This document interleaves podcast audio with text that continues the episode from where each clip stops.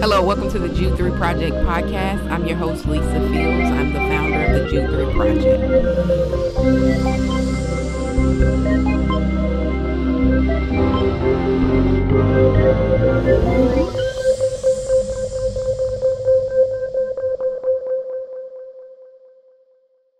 Well, we're live for another episode of the Jude 3 Project podcast. And today I'm very excited to have two people that are way smarter than me on here,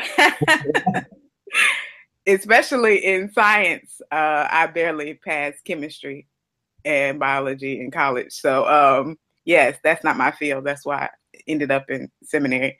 Um, but we have uh, Dr. Patrick Bennett. I mean, Dr. Patrick Smith. I'm sorry. I'm calling you by a high school uh, friend I have named Patrick Bennett, but Dr. Patrick Smith and Dr. Angela Guzman. And Patrick, you're in, where are you located? Uh, I'm in Massachusetts at Gordon Conwell Theological Seminary. Yeah. And Angela, where are you? I'm at um, in Orlando, Florida, at Winnie Palmer Hospital for Women and Children. Awesome. So today uh, we're going to kind of piggyback off of a conversation that me and Angela had a while ago on the podcast. If you listen regularly, you know Angela is no stranger to the Jude 3 Project and um, a great friend of mine. Um, so we're going to talk about uh, bioethics. How far is too far? Angela's kind of going to lead the conversation. I'm going to be here chiming in where where I can. Um, so uh, without further ado, Angela, you can take it away. I really quickly meant to say, just Patrick, um, how did you initially get an interest in bioethics? Because a lot of us don't necessarily are necessarily interested yeah. in bioethics. Yeah, yeah. Well, it's an interesting story. Uh, I often tell people I kind of stumbled into the world of bioethics, and as I stumbled into this world, I also recognized that this uh, may be a, a very uh, common narrative in many respects. My primary training, at least at the graduate school level, is in uh, philosophy. I also have divinity studies and theological studies in my background as well. And so I was actually teaching at a small school uh, in Michigan. There was a gentleman who was a medical director of a hospice care center who was taking classes there. We had a mutual friend. We ended up chatting a little bit. I sat in. Uh, he invited me to sit in one of their ethics committees uh, as a community member, just in a with a background of philosophy, theology, and doing some work in ethics. And one thing led to another. As being a community member, there was a shift that had taken place in the organization and they asked if I'd be willing to come in and oversee the ethics uh, department uh, in addition to the work I was doing uh, with my teaching. And so I thought about it. At first, I wasn't going to do it. And then after talking with several people and just telling them about the situation, they just kind of looked at me and said, "Now, why aren't you doing that?" Uh, and so I kind of stumbled into it uh, in that respect, but had the opportunity to work with a number of wonderful people who've helped me quite a bit to think about these issues in profound ways and really I think give hands and feet to the kind of work that I'm doing now. So. Yeah, it is. It's pretty awesome. I um I hope you don't mind. I was actually just kind of excited. So I was reviewing your CV and again with one of my Christian colleagues, and he was just overwhelmed and impressed. And then we started brainstorming and discussing just um, the fact that the marriage of theology and spiritual, um, excuse me, theology and science and so, one of the first questions that I kind of had for you was from the science perspective, we don't know when the actual definition of life begins.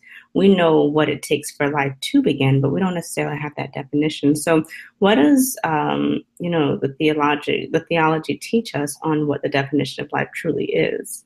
Yeah. Wow, that's a that's a, a, a, full question, and it's one that I want to be very careful as I've uh, you know chatted with Lisa over the years. Uh, you know, in the good words of the American philosopher uh, Clint Eastwood's uh, character, uh, Harry Callahan, Dirty Harry. man has got to know his limitations, right? And so I, I want to be very careful in terms of my limitations. Uh, so I'm not a uh, uh, an empirical scientist, even though I've done a little bit of work in philosophy of science. However, I do think the way to get at this question is going to be from a from a different vantage point, right? And, and the way I think about it is this way: first, what is the relationship, as I see it, between theology and the natural sciences? So I want to say that theology and natural sciences would be kind of a tale of, uh, just throw out the phrase, two hermeneutics, right? Uh, two different ways of kind of understanding and interpreting the world.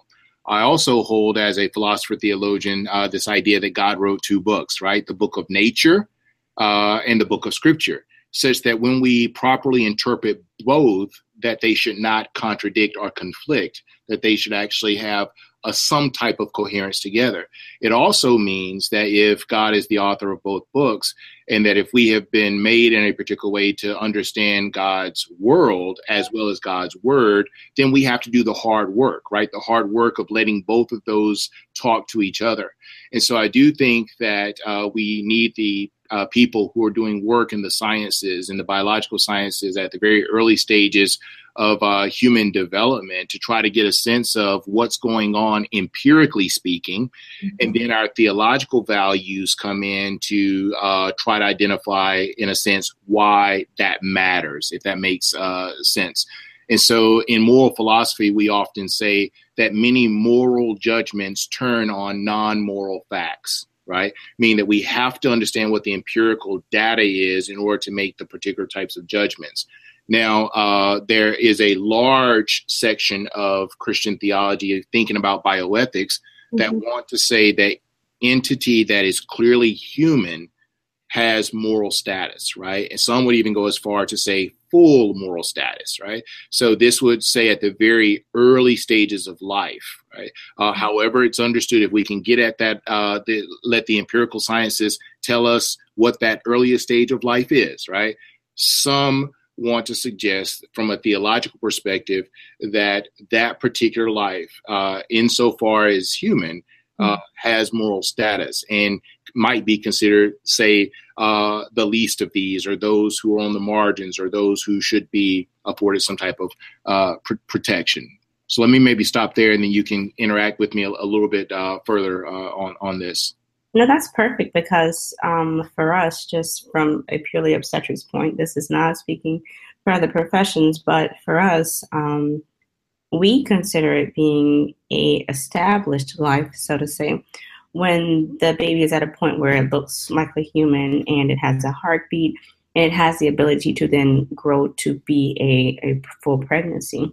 Yeah. And um, I have some Catholic uh, I have some Catholic patients who may not necessarily want to accept a birth control that may even block the potential yeah. for um, a life to form. And so there's always a conversation where I just encourage them to, you have to live by your own morals and your own ethics.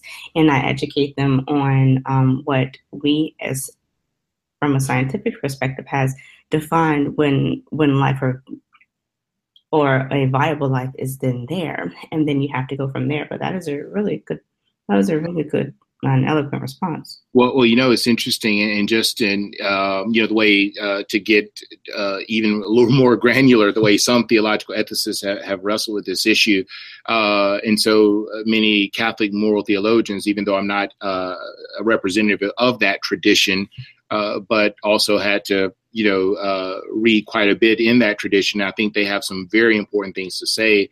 But one of the, you know, ways of developing the argument is just to say uh, that being a member of the human species, so to speak, is what kind of gives that moral status to, uh, let's say, a developing entity.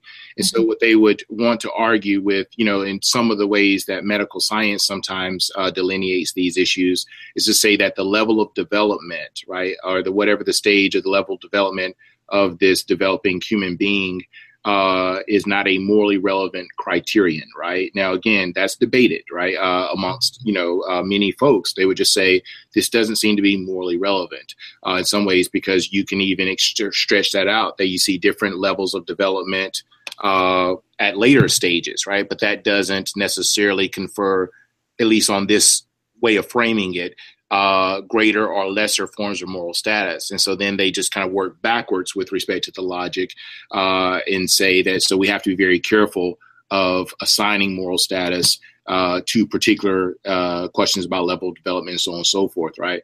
Uh, again, these are, are very complex uh, issues, and theologians from different stripes land different in different places, right? Mm-hmm. Um, so another question or thing that was definitely brought up because I think when you think of fields that are going to push the envelope and push uh, science too far, um, definitely within obstetrics, we now have the ability to help women who can't normally have babies have babies. But even within that, it's called in vitro fertilization, and even within that, we are now able to select, let's say, the gender of our child. Um, and there was potential discussion that eventually we would even be able to choose the physical features of our children from something as simple as hair and eye color, um, in addition to them being a male or female. So, in your opinion, uh, is that a little bit far, or should we scale that back? yeah, yeah, wow. That's uh, again one of those questions of the uh, some would say the technological imperative, right? You know, uh, if we can do it, we ought to do it. Yeah. and you know, one of the things that we're often having to wrestle with those who uh, do ethics and bioethics, moral philosophy, theological ethics, whatever category, is always having to stop and reflect long enough to say, just because we uh, can do something, ought we do it? And the tension of that is that it always seems so stifling, right? Because the medical technology is progressing, uh, things are going forward, people are looking at positive benefits of some of these things, and then you get the ethicists kind of coming in here, uh, wanting to do some moral reflection and kind of uh, stymie the process, if you will. And so uh, sometimes it's seen as being like a bioconservative or, or uh, unnecessarily limiting with respect to what we can do. But I do think these are some profound questions because uh, it raises a number of issues for us in terms of, uh, on one hand, I think it raises for us um, what is it uh, that is developing in the mother's womb, say, right? I mean, what what is that that that entity? Uh, is it a human being, human person, right? Such that we should treat that person as person in its uniqueness, uh, in that uh, person's uh, particularity, right? Whatever that particularity is. Uh, or do we think about that which is in the mother's womb as a commodity, right? Uh, something that uh, by definition is supposed to make us happy, such that it could be, you know, expendable uh, such that when we look at it, we can think about ways of quality control with respect to it uh, if it's a commodity. And so when we start making these kinds of decisions, right, and and if we uh, make inferences one way or the other, uh, then this has profound uh, impact on how we think about the value of human beings uh, in, in, general. And I think that's a fundamental question that we have to ask ourselves. You know, kind of what kind of parents uh, you know, do we want to be? And why are we making choices about, you know, the kind of offspring that we want to uh, bring into this world? And then the question becomes uh, the decision for certain characteristics as opposed to other characteristics. Mm-hmm is that a negative uh, value judgment against those who don't have those characteristics? Uh, if not, then why those characteristics over some others, right? And so then, you know, if the argument is something like, well, this is just what we choose to do, uh, then this raises the question of, you know, kind of this notion of autonomy run amok, right? Uh, is there something more fundamental that we're getting at here, uh, or that these kinds of choices are revealing that we need to think about with regard to our, our basic humanity? Uh, and it's tough, right? Uh, it, it is very, very difficult. But uh, but I do think this raises these kinds of existential uh, questions, at least mind. Uh, if I can interject something here, it, it makes it difficult when I was talking to Angela before about this, and I t- spoke to you, uh, Patrick, about this because when we talk about human life and made in the image of God. And we say before, you know, we quote Jeremiah where he says, before when you were in your mother's womb, like I formed you. And then you start talking about, well, no, doc, your your OBGYN kind of formed you because they manipulated what uh what sex you're gonna be, what eye color, or one could argue, I guess, God is working through uh yeah. those choices, I guess later, but it becomes hard to use that point yeah. um, when you can manipulate uh, things of that nature. Yeah, yeah. Well, I mean, it, it it is interesting, right? I mean, because you think about those passages in Psalms, right? Psalm 139, I believe, and also um, Psalm 22, right? Talk about these kinds of issues. And again, one who uh, in, uh, applies theological categories to this conversation, I think need to be, you know, kind of careful, right, uh, in our analysis because there is this tension between, uh, let's say, like divine providence, right, in terms of you know God uh, being uh, in control in some way with respect to these issues, and then human responsibility. The reality is, as human beings, we do make decisions, right? We do make choices. Uh, and we do try to live our lives. And those of us who may uh, consider ourselves part of the Christian faith or the Christian tradition, try to make decisions and live uh, those lives within the framework of our uh, Christian understanding of the world, right? And so the question is, do those choices begin to do they kind of undermine divine providence, right? Or does divine providence just run roughshod over human responsibility such that we don't have genuine choices? So there is a creative tension that is there. Uh, and so I think we do have to be careful of, you know, trying to say, okay, these choices, these are ours, these choices here are God's, right? So to speak, uh, mm-hmm. I do think there are limits, right, in terms of where we should go but we shouldn't kind of uh, um, uh, kind of cherry pick, if you will, right? Sometimes we would cherry pick for things we are uncomfortable with. We say, well, that's the prerogative of God, right? Uh, things that we're very comfortable with, oh, well, that's kind of our decision. When we, I think theologically, we have to understand this combination of both. However, having said that, though, I do think the Psalm 139 and Psalm 22 passages get at something very important and profound, right? There is a sense in which the uniqueness and the particularity of developing human beings, right, uh, seems to be uh, uh, under the purview of God, right? That God, regardless of, of the outcome, right, what, regardless of whatever kind of genetic uh, structure, right, mm-hmm. with the variation of the human genome, right? I mean, what's what's normal about the human genome is this variance, right? So, so the uniqueness of, of all of us, that God is in some way involved in that and I think we have to take that very seriously as Christians and to ask ourselves uh, are we trying to manipulate things? Are we crossing a line uh, that is not part of the purview of uh, what you know we should we should be doing? At the end of the day, do we see the human developing human beings uh, as person as person or perhaps person as commodity? And uh, and I hate to put it in such stark ways given the difficulties that some people have in wrestling with these issues, people who may be very well intentioned, right? And I acknowledge that um, as one who's you know been involved in various settings of pastoral care and so on and so forth. But I think these are the fundamental questions we've got to get at. Mm.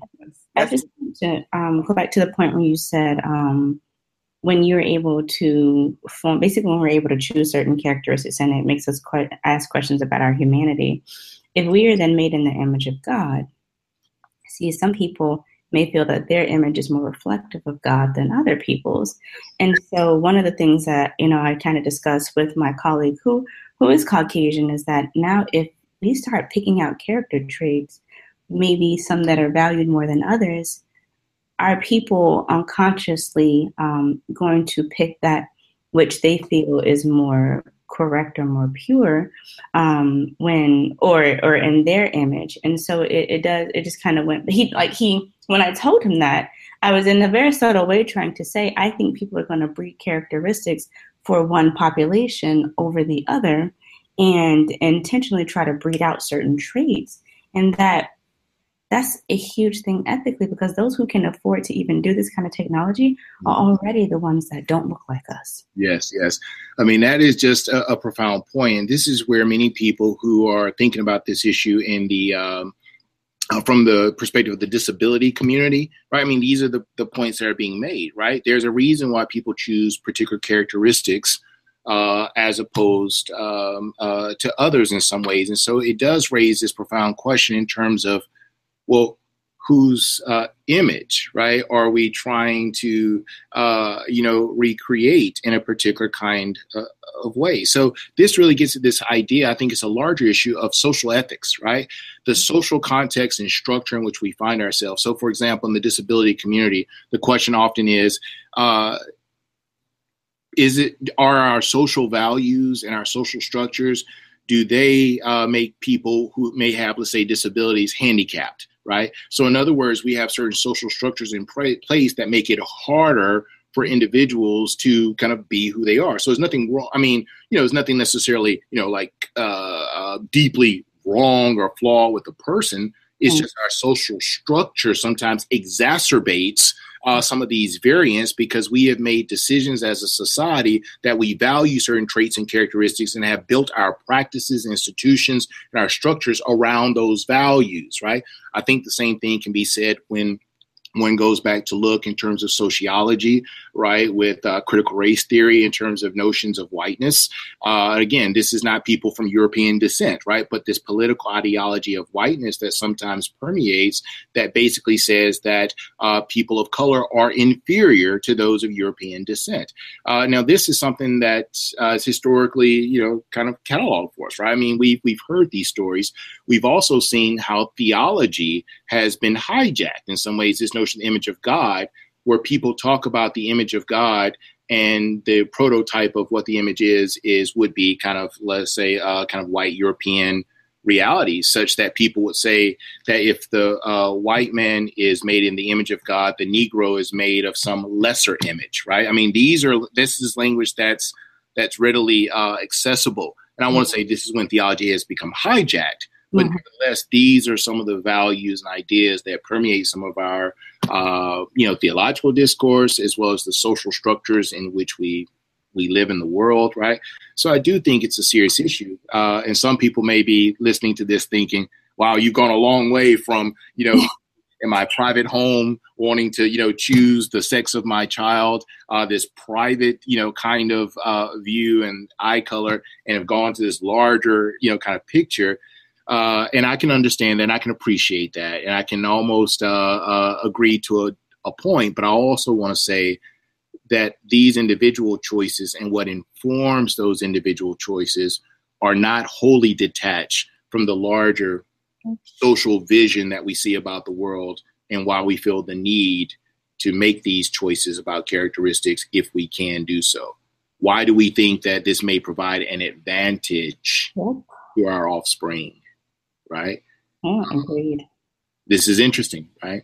Mm-hmm. one other point I'll make very quickly here when we think about the incarnation of Jesus for those of us who are Christians, you know, there's an interesting passage in Philippians chapter 2, which talks about the Word of God, the second person of the Holy Trinity, uh, to speak in those theological terms, uh, who took on human flesh and dwelt among us. And there was a sense in which uh, that the privilege that Jesus had as the Word of God, the second person of the Trinity, was uh, so to speak, uh, some of those some of those privileges were put on hold for the purpose of the earthly ministry of coming to seek and serve and save and fix broken humanity. Mm-hmm. And I think that if we want to truly, as Christians, be people who follow Christ, uh, and then we should take some um, um, direction from this idea of the incarnation of giving up privileges. There are certain privileges that maybe we have that perhaps we should give up for the sake of serving others so that we can, in the end, ironically, be more like Christ.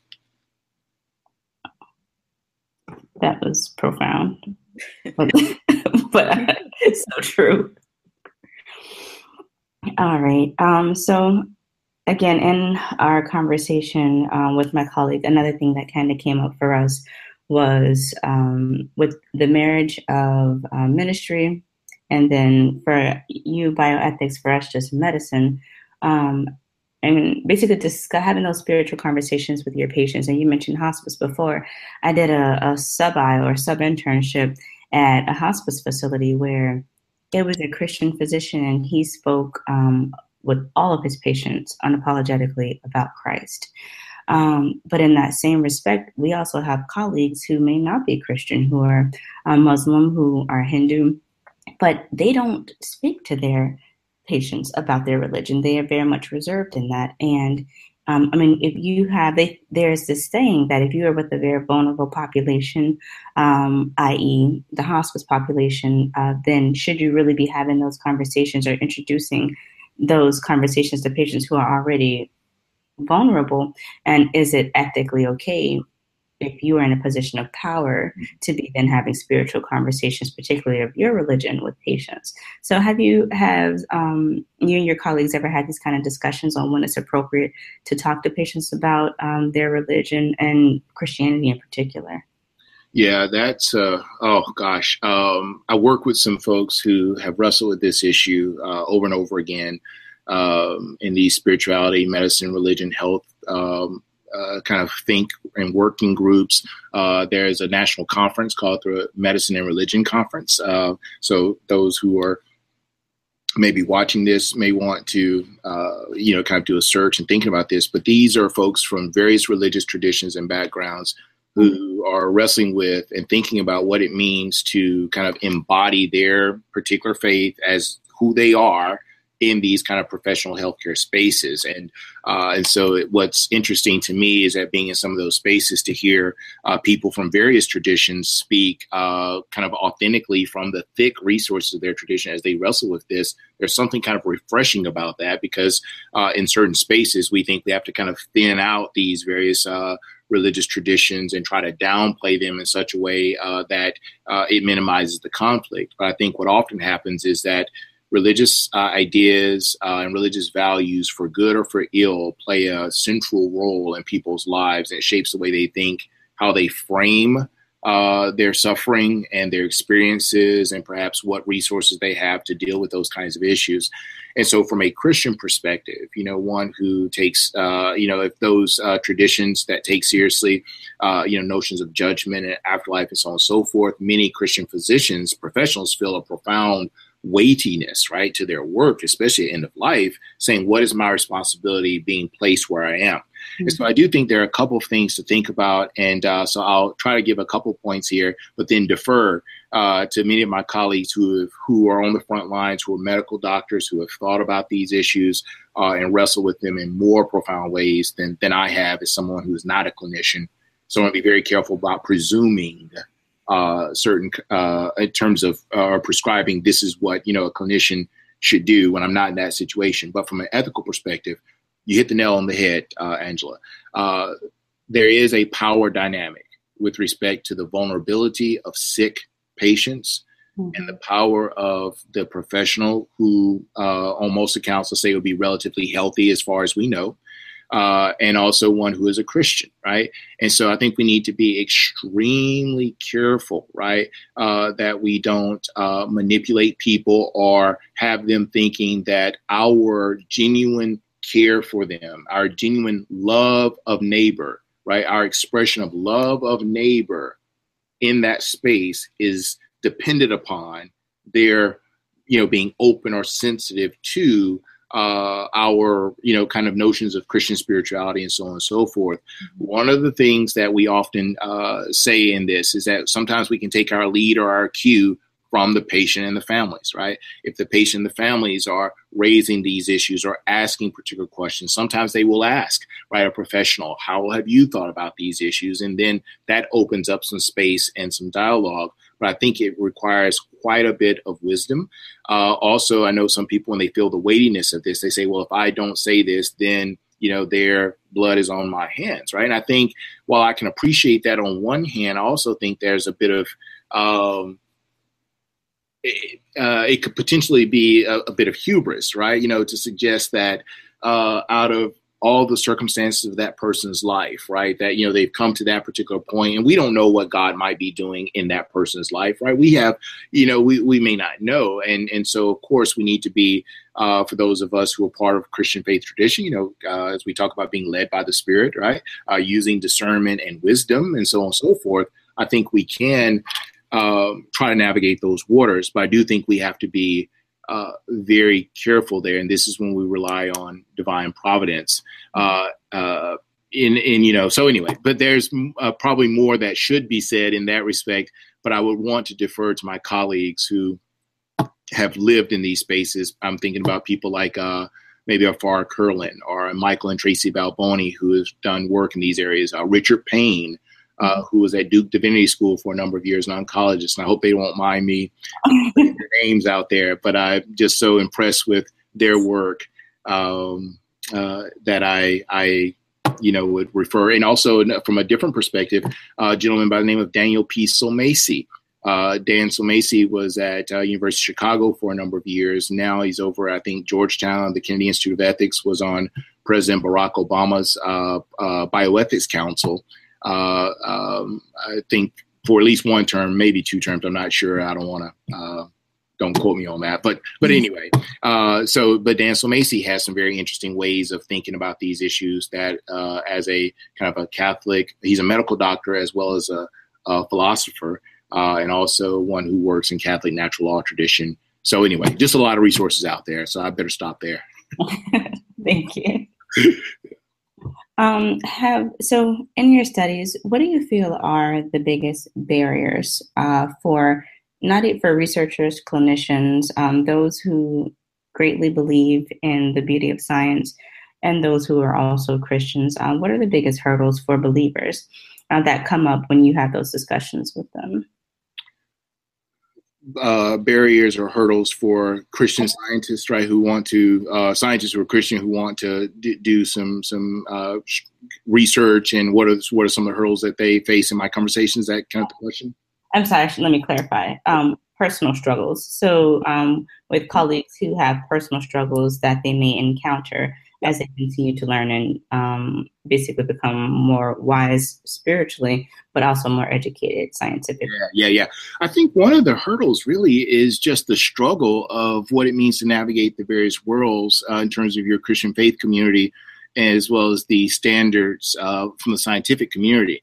I want to say that a healthy, uh, mature, uh, gosh, sounds so almost like your one is begging the question, but I hope that a mature uh, Christian faith community would encourage those in the sciences to use all of the gifts and the skills that they uh, have developed uh, and been given to engage in the best research that they possibly can, right? And to love God with all of their their mind, right? the great command says, Love the Lord your God with all your heart, soul, mind, and strength, and love your neighbor as yourself, right?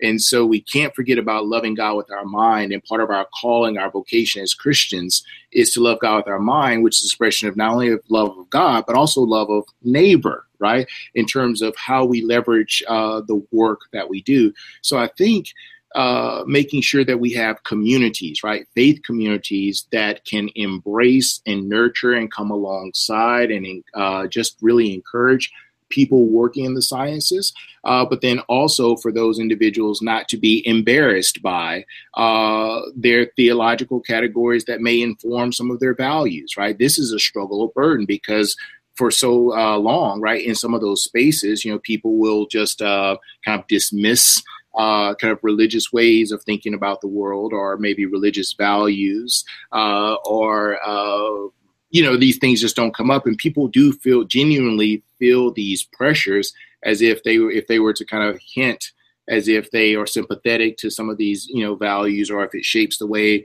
you know they maybe see the world.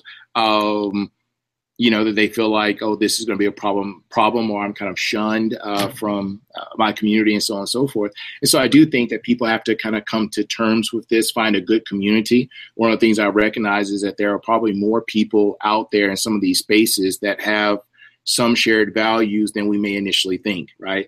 And oftentimes I've been in spaces where, you know, I'll be saying some things, and, you know, for me, I really can't uh, hide all that much, right? I mean, I teach at a theological seminary, right? You know, and I do this work in philosophical theology as well as ethics. So people sometimes expect this kind of, you know, uh, theological kind of part. And so oftentimes in conversations with people, I recognize that uh, they are also appreciating kind of the role that these, uh, some of these values can play. And I think that we, uh, and so, so what I've been trying to do is encourage people. Uh, if you're part of a good, strong community where you guys can encourage one another and recognize at the end of the day that you're not really by yourself, right?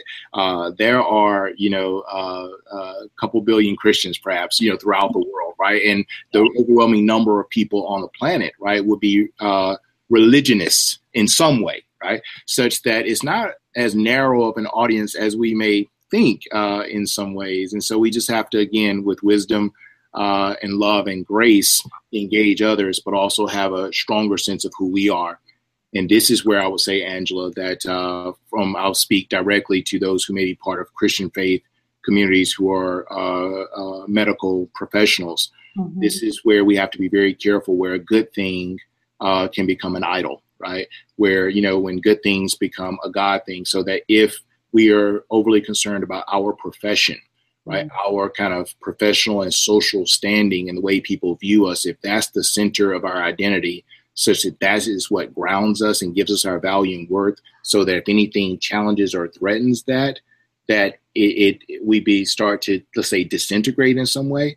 Then I want to say this is where we have to go back again and look at the core of the gospel and just ask ourselves the question what really gives me my identity, right? Uh, and what is that uh, thing that I'm holding on to that I think is my value and worth? Or do I see my worth and value in the fact that I'm known and loved by God and redeemed by uh, the work of Jesus Christ, right? In terms of his cross, the cross and the resurrection. Again, that's a profoundly, I would say, Christian theological claim. And not everyone uh, would maybe embrace those particular claims, but at least for those who are in the Christian faith community, these are the kinds of resources that should continually reshape our understanding of what we have been called to in our work uh, places. So we stand on Colossians 3:23. Whatever you do, do it heartily as unto the Lord and not unto human beings. Wow, that's good. I just I just checked the time and we're right at the, the ending mark. I know we could go on forever on this topic. I'm like thinking through all that you guys have talked about, and I didn't even really think through, you know, the choices that those in medicine have to make all the time. And it's like you think about things and you read things, but then you see people on the front lines and you think, oh, wow, I never thought about it like that. Especially even the hospice thing you mentioned and the power dynamic that plays into it. I would have never thought about that. So you you guys have actually opened my eyes to things um, that I hadn't considered before. Um, and I'm I'm probably going to see if y'all would do a follow up, uh, maybe maybe in a couple months because this was very very good. But I know you guys have to uh, go back to your uh, your work.